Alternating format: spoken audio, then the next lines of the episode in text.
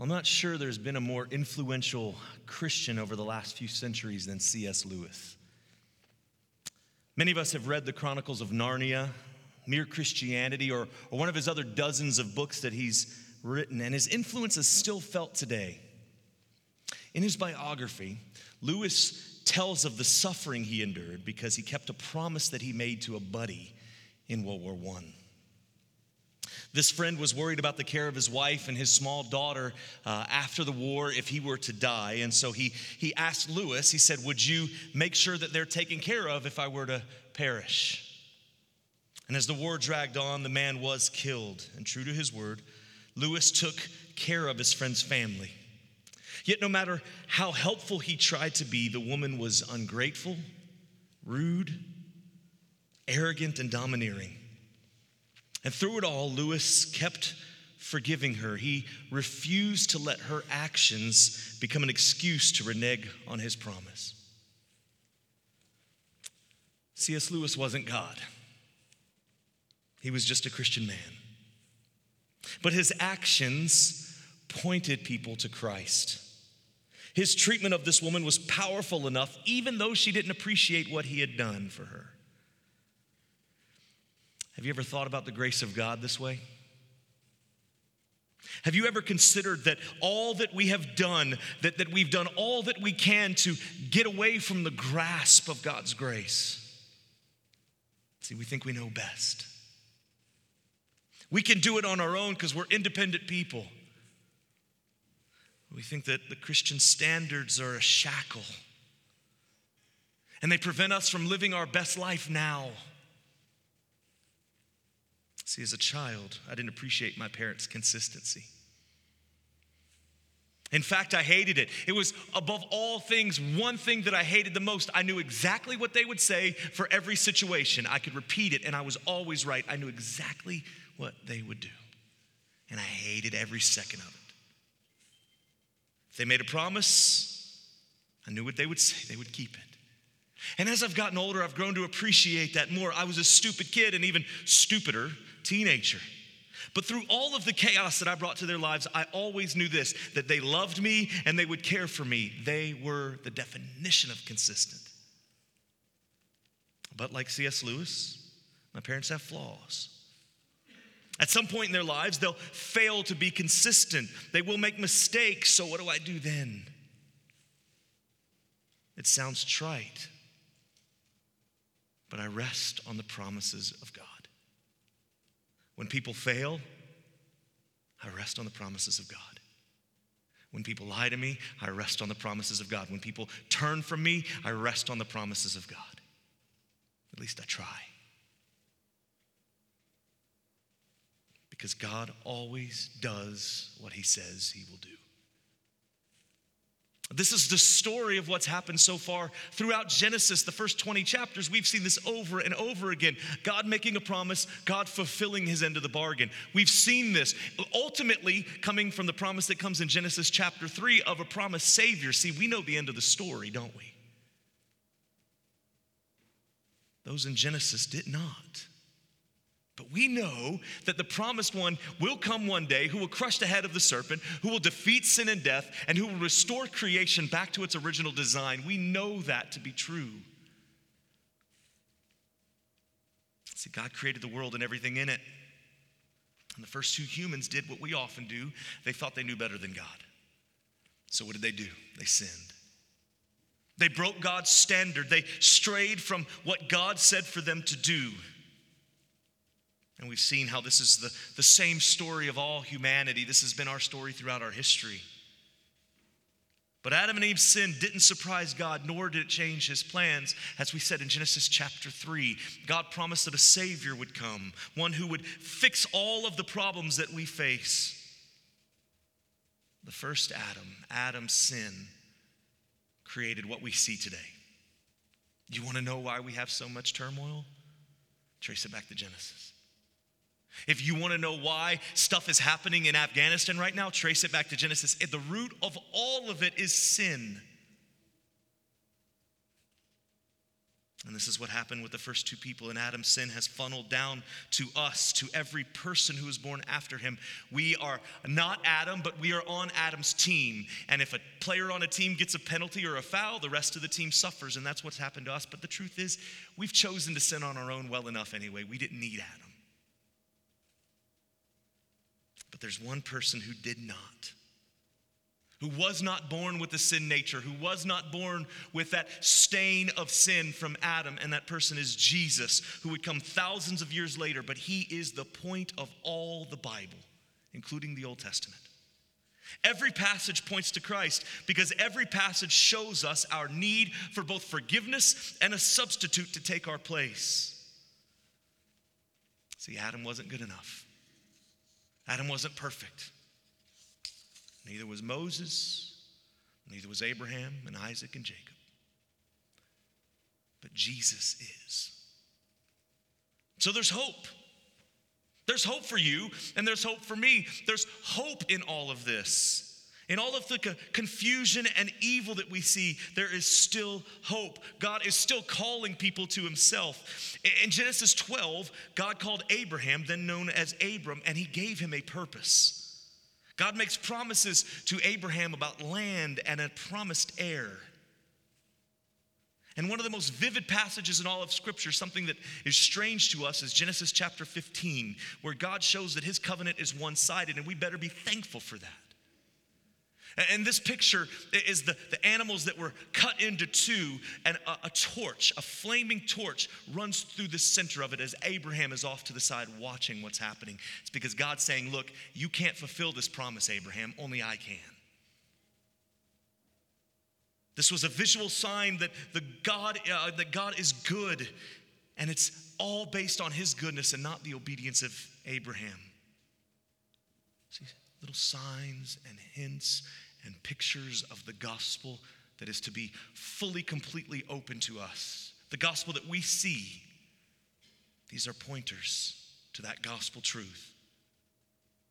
And as we see this in Abraham and his, his wife Sarah, they grow old and, and they get frustrated with God not giving them their heir soon enough. And it results in chaos, confusion, and calamity.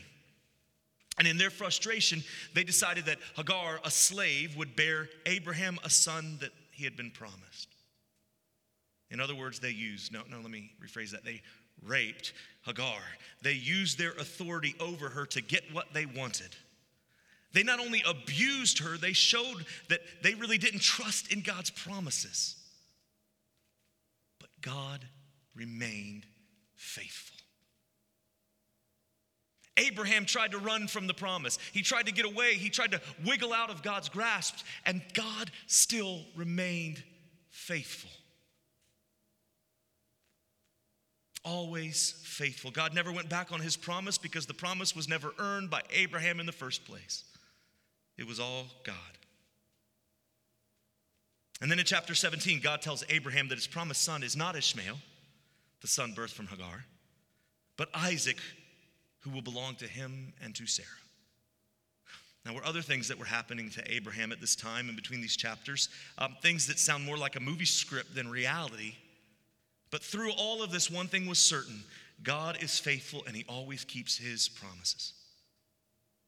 Abraham did everything that he could to get out. But God was still faithful. And that's exactly what we see in verse 1 of our text promise kept. Look at this verse. The Lord visited Sarah as he had said, and the Lord did to Sarah as he had promised. It took many, many years for Sarah to, to, to get pregnant. She was 90 when she conceived. God promised Abraham a year before that Isaac, that his son would be born and his name would be Isaac, and Abraham laughed. And so did Sarah. The reality is, is even at 90, even if at 50 or 60, if we heard this, we would laugh, wouldn't we? Really? Now, I'm not even talking about this, not even being uh, up 90 and, and getting pregnant for the first time, but think about the times that we don't trust the promises that God makes to us. God will never leave us or forsake us. How often do we forget that? He promises that His love will never fail. We forget that. He promises that all things work together for our good. We forget that often, don't we? He promises salvation to all who believe that Jesus is the Messiah. God says that our sins are all wiped away when we put our faith in the finished work of Christ. All of this is kind of beyond belief, isn't it? That's why Paul says in 1 Corinthians 4:10 that we are fools for Christ's sake. The Greek word for fools, and I had to look this up, it's, it's moros, M O R O S, anglicized. In 1910, a psychologist took that word and used this Greek word to coin the term moron. And originally it was for people with intellectual disabilities, people who were of special needs. Now, over time, that word became abused, so the psycho- psychological community decided we're not going to use that anymore. Uh, now it's just a term of derision, it's a term of insult. And in Paul's usage, it's not someone with special needs, rather, it's just a foolish person. That's the terminology that he's using. It's a dummy, it's someone stupid. This is what the world sees when they see us. They see morons. They see people who have no hope, people who are hoping in a dead man. That's what people see when they see us. How could anyone devote their lives to a guy who lived 2,000 years ago? No one could be born of a virgin. Dead people don't rise from the dead. See, this is the story of God working in and through humanity to bring himself glory. And this passage, Genesis chapter 21, is yet another example of God doing something that's crazy, something impossible, something that our minds, we have trouble wrapping our brains around. The idea that a 90 year old woman could conceive and give birth to a son. That's absurd. We would laugh at this just like we would laugh at everything else that God has done if God hadn't first revealed it to us through His Spirit. And the point of all this is that when God makes a promise, He keeps it. This is what we see in verses 2 through 7 a promise delivered. So we have a, a promise kept, and now we have a promise delivered. Uh, look at these verses with me. And Sarah conceived and bore Abraham a son in his old age, at the time of which God had spoken to him. Abraham called the name of his son who was born to him, whom Sarah bore him, Isaac. And Abraham circumcised his son Isaac when he was eight days old, as God had commanded him. Abraham was 100 years old when, when his son Isaac was born to him. And Sarah said, God has made laughter for me. Everyone who hears will laugh over me. And she said, Who would have said to Abraham that Sarah would nurse children? Yet I have borne him a son in his old age. Names in the Old Testament mean things. It's not now. We just like the sound of when we name our kid because we like the way it sounds. We, we choose names just based on aesthetics and sound, not because of the meaning behind. Abraham used to be called Abram, and Sarah used to be called Sarai. Now, those names mean something. Abram meant father, and when his name was changed to Abraham, now it means a father of multitudes. Pretty big difference. Sarah we used to be Sarai. Sarai meant princess, while Sarah means my princess, almost a queenly feeling to it. It's a more authoritative feeling. So they kind of jumped up on the importance scale. Now, the name Isaac means laughter or he will laugh. Now, that name God gave to him was something of a, rebuke for the laughter that Sarah and Abraham had towards God's promises. Look back at Genesis 17, 17 through 19. Then Abraham fell on his face and laughed and said to himself, Shall a child be born to a man who is 100 years old? Shall Sarah, who is 90 years old, bear a child? And Abraham said to God, Oh, that Ishmael might live before you. God said, No, but Sarah, your wife, shall bear you a son, and you shall call his name Isaac. I will establish my covenant with him as an everlasting covenant for his offspring after him. And then in Genesis chapter 18, so Sarah laughed to herself, saying, after I am worn out and my Lord is old, shall I have pleasure? The Lord said to Abraham, Why did Sarah laugh and say, Shall I indeed bear a child now that I am old? Is anything too hard for the Lord? At the appointed time, I will return to you about this time next year, and Sarah shall have a son. But Sarah denied it, saying, I did not laugh, for she was afraid. He said, No, you did laugh. See what God did? He turned a rebuke into an occasion for joy. Now, here's what I don't want us to do. Because I think, especially American Christians, we have a tendency to take these promises in the Old Testament and uh, improperly apply them to our lives. So, what, what happens when we see this is we see the, that, that God takes the mess that's Abraham and Sarah's life, and, and we think that it's gonna happen exactly the same way for us.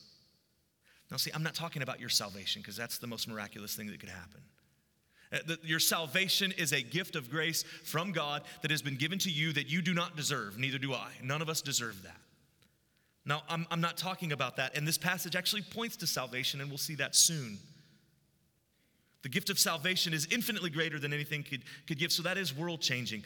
But what I'm talking about here, and I've seen this happen, is how some Christians think that behind every tragedy, there is victory for them in this life. That there is some great victory hiding behind every corner. Yes, Jesus is our victory, but your life may be miserable right now. See, right now, Christians in Afghanistan are either dead or being hunted or they're living in fear that they're being hunted.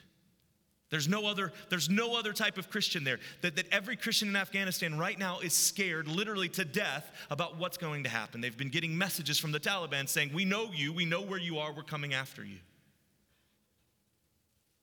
What's their best life now? Right? Their life may end with a, a bullet to the brain. That may be their future. Well, where's their victory? Some would say.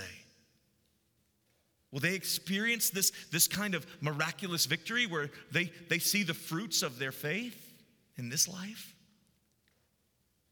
See, I think we talk about victory now, in the here and now, or maybe something that's coming soon. It feels close, but the question is is it? And the reality is, for many of us, the victory will not be seen this side of heaven. For many of us, we, we suffer from different ailments and different difficulties in our life that we will not experience that victory this side of heaven.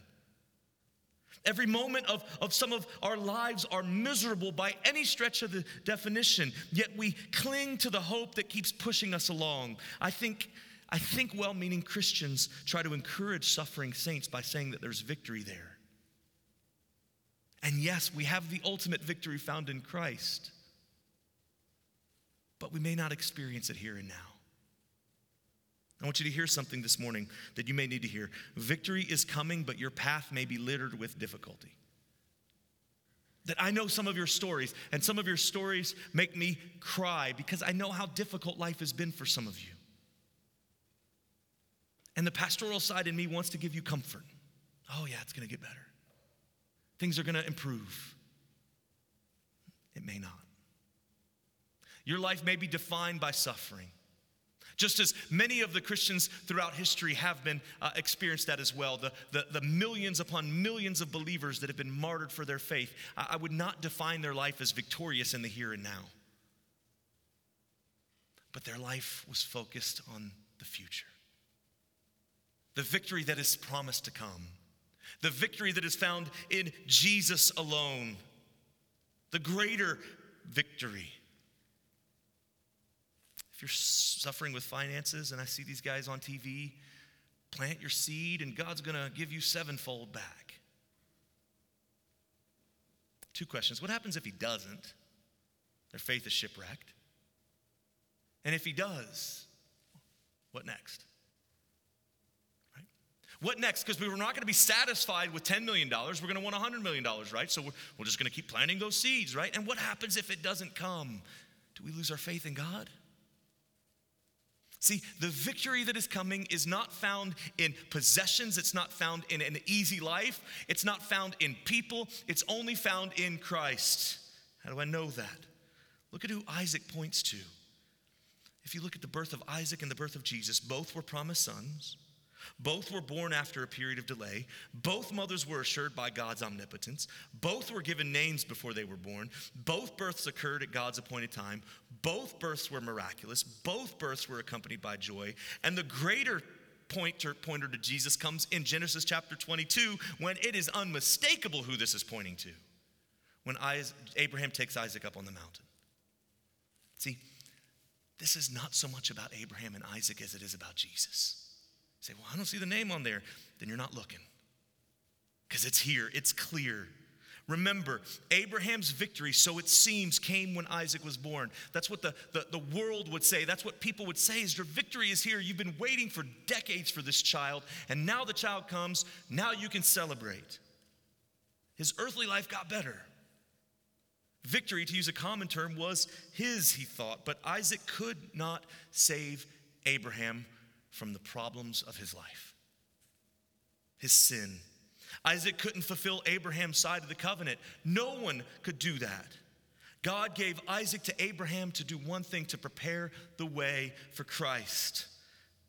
This should have changed Abraham into something better, a better follower of Christ, a better Christian.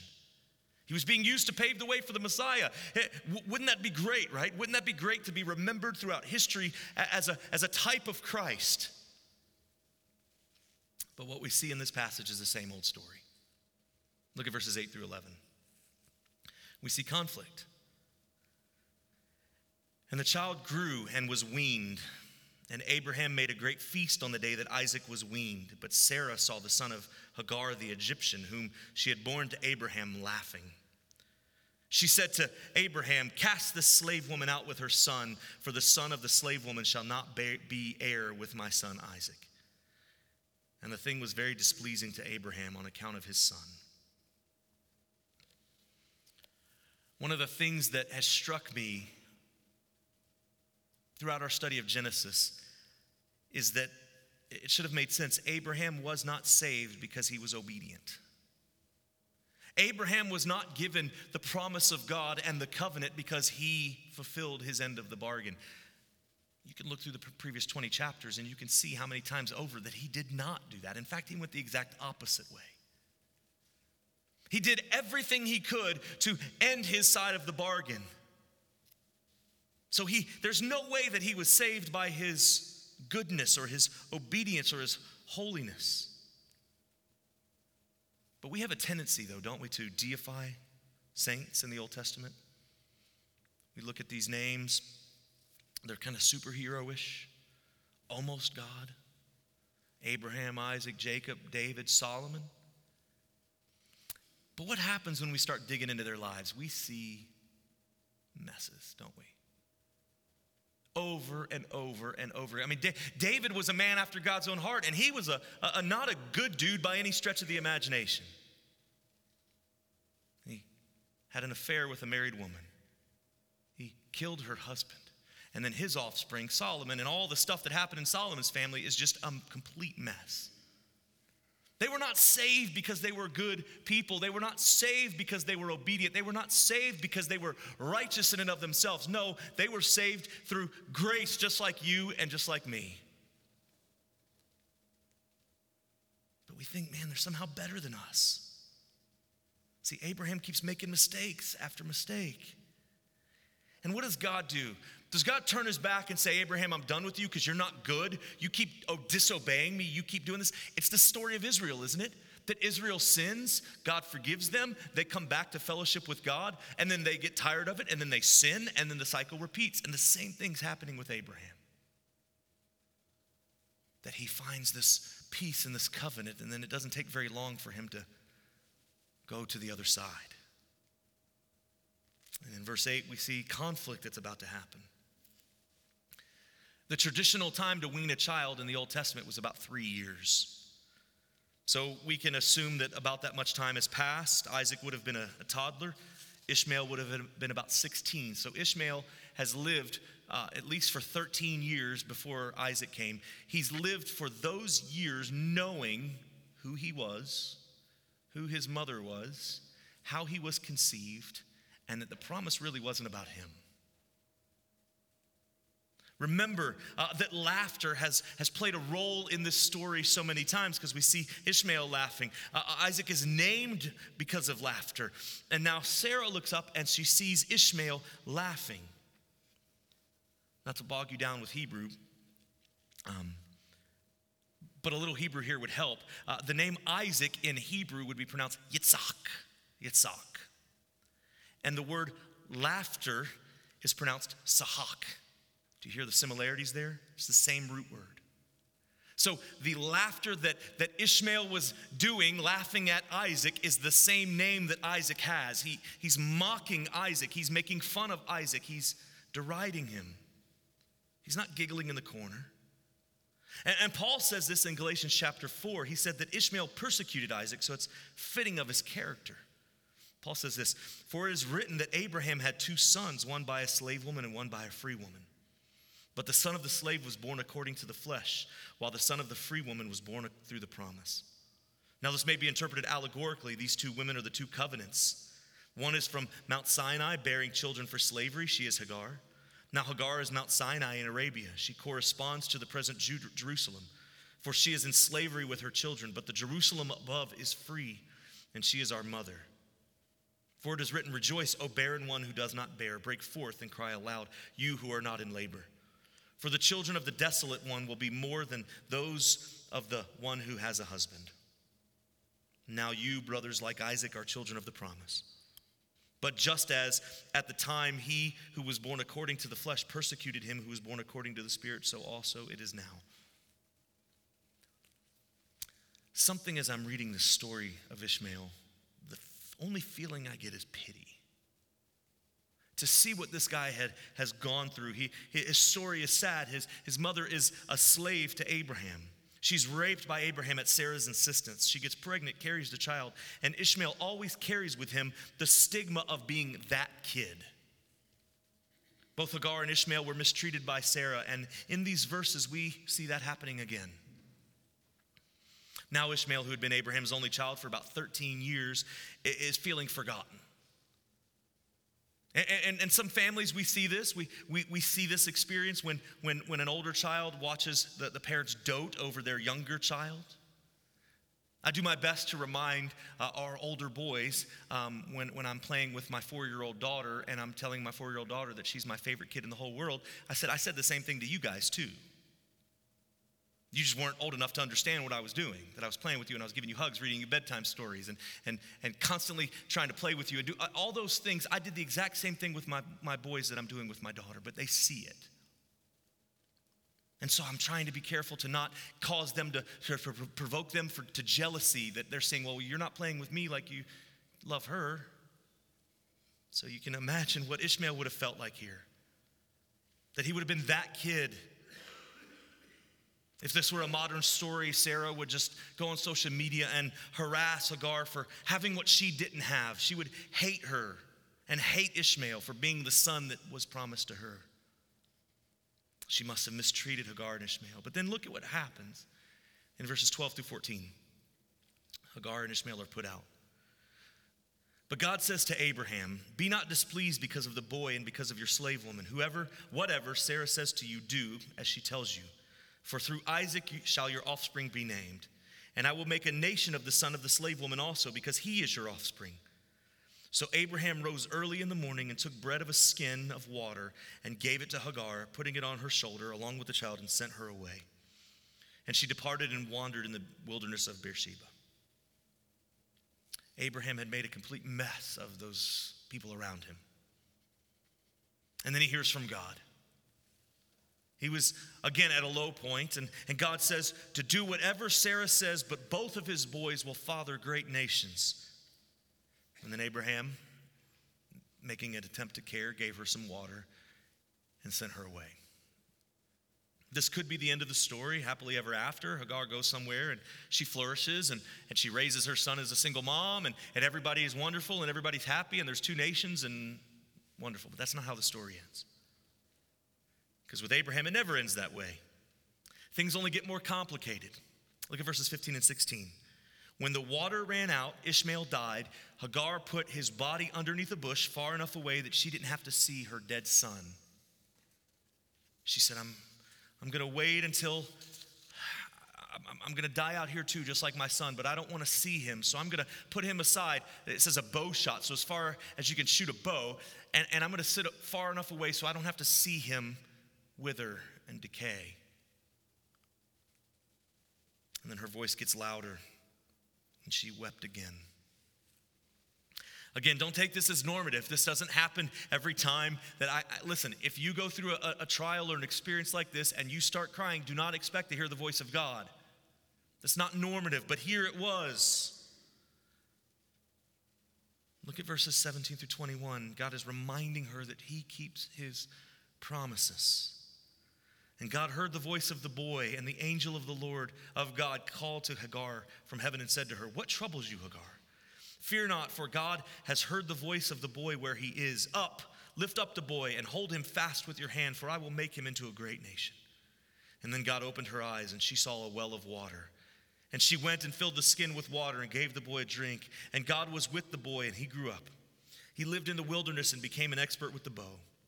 He lived in the wilderness of Paran, and his mother took a wife for him from the land of Egypt. God provided what they needed.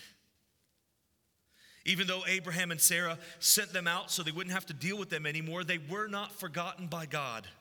God heard the cries of Hagar and made sure that she had nourishment and a promise that her son would fulfill what God had already said. If you haven't figured this out yet, the theme of this passage and the theme of this sermon is that God always keeps his promises. And we're seeing this time and time again in just Genesis chapter 21. Well, then we get to 22 through 34, which is a, a, another interaction between Abraham and Abimelech. If you remember in Genesis chapter 20, Abraham disgraced himself to Abimelech, who's a pagan king. Abimelech, not, not a follower of the Lord, Abimelech called out Abraham for his behavior. And by God's grace, though, things have changed. In verses 22 through 24, Abraham makes a treaty with Abimelech, promising no hostility between the two. At that time, Abimelech and, and, and uh, Phicol, the commander of his army, said to Abraham, God is with you in all that you do. Now, therefore, swear to me by God that you will not deal falsely with me or my descendants or with me, my posterity.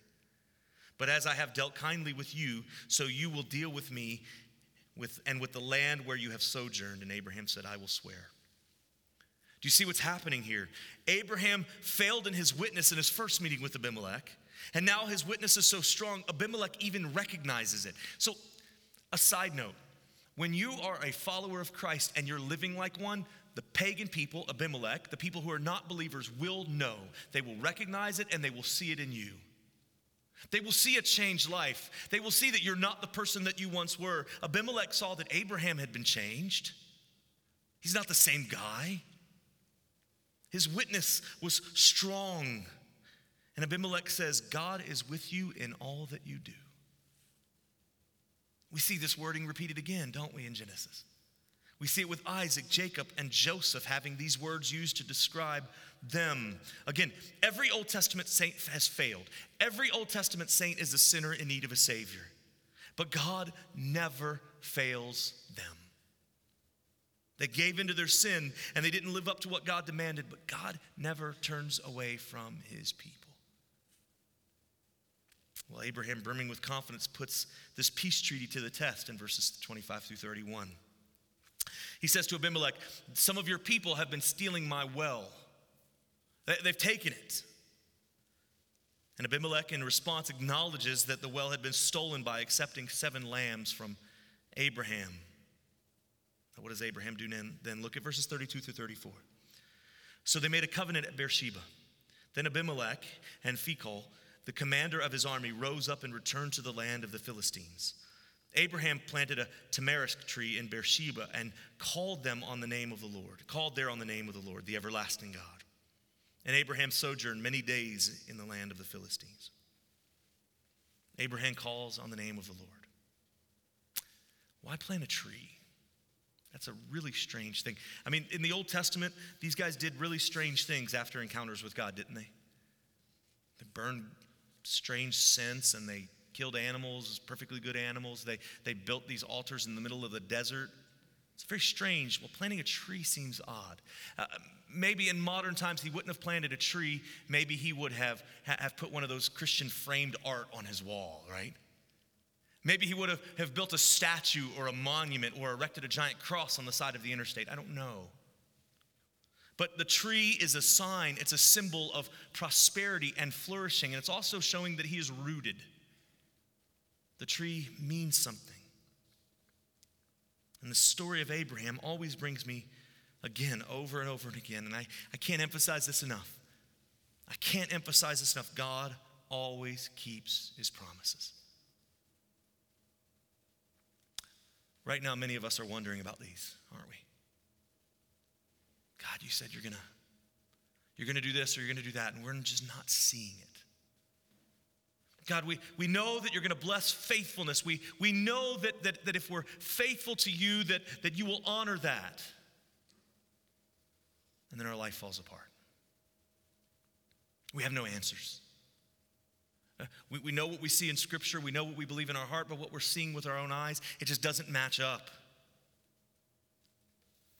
We, we put our hope in people, and our people disappoint us. Listen, our hope is not in ourselves. Our hope as Christians is only in Christ. Jesus is the only one who lived a perfect life. Jesus is the only one who could take the wrath of God and survive. Jesus is the only one who can give us that assurance Jesus is the only one that can answer these problems. He's the only one who can give us victory. This is what all the stories in the Old Testament point to. The promise of God finds its fulfillment in Jesus. This should bring great fear to those who do not know Christ. Because, on one end, yes, Christians were promised eternal life, we're promised eternity in the presence of God. Believer, saint, one day, when you take your final breath, you will finally experience what you've been waiting for your whole life. You will experience what a sinless life is, what an existence without sin or death or decay or hurt. You'll experience that one day. You'll be in the presence of God. You'll be able to see Him as He is. And you'll be able to bow down at the feet of Jesus. Those are promises that we cling to, the promises that we celebrate. They're the promises that give us life, that cause us to continue to move forward. But on the other side, the promise of God is eternal torment, eternal punishment for those who do not know Jesus. For those who reject the promise, the offer that Jesus has given of eternal life, of forgiveness of sin, of a right relationship with the Father, those who reject that, those who die in their sin, are promised eternity in hell. And God always keeps his promise. Does he delight in this? No. But this is what we're asking for when we don't trust in Christ. This is exactly what our heart wants. A heart that has been unchanged by the gospel deserves and demands actually this fate. But the promise that God has made to his people is that he will save them from their sins that He gives us new life, a new hope, and a future. And this is what causes us to celebrate, doesn't it? The gospel message that God always keeps His promise. Would you pray with me?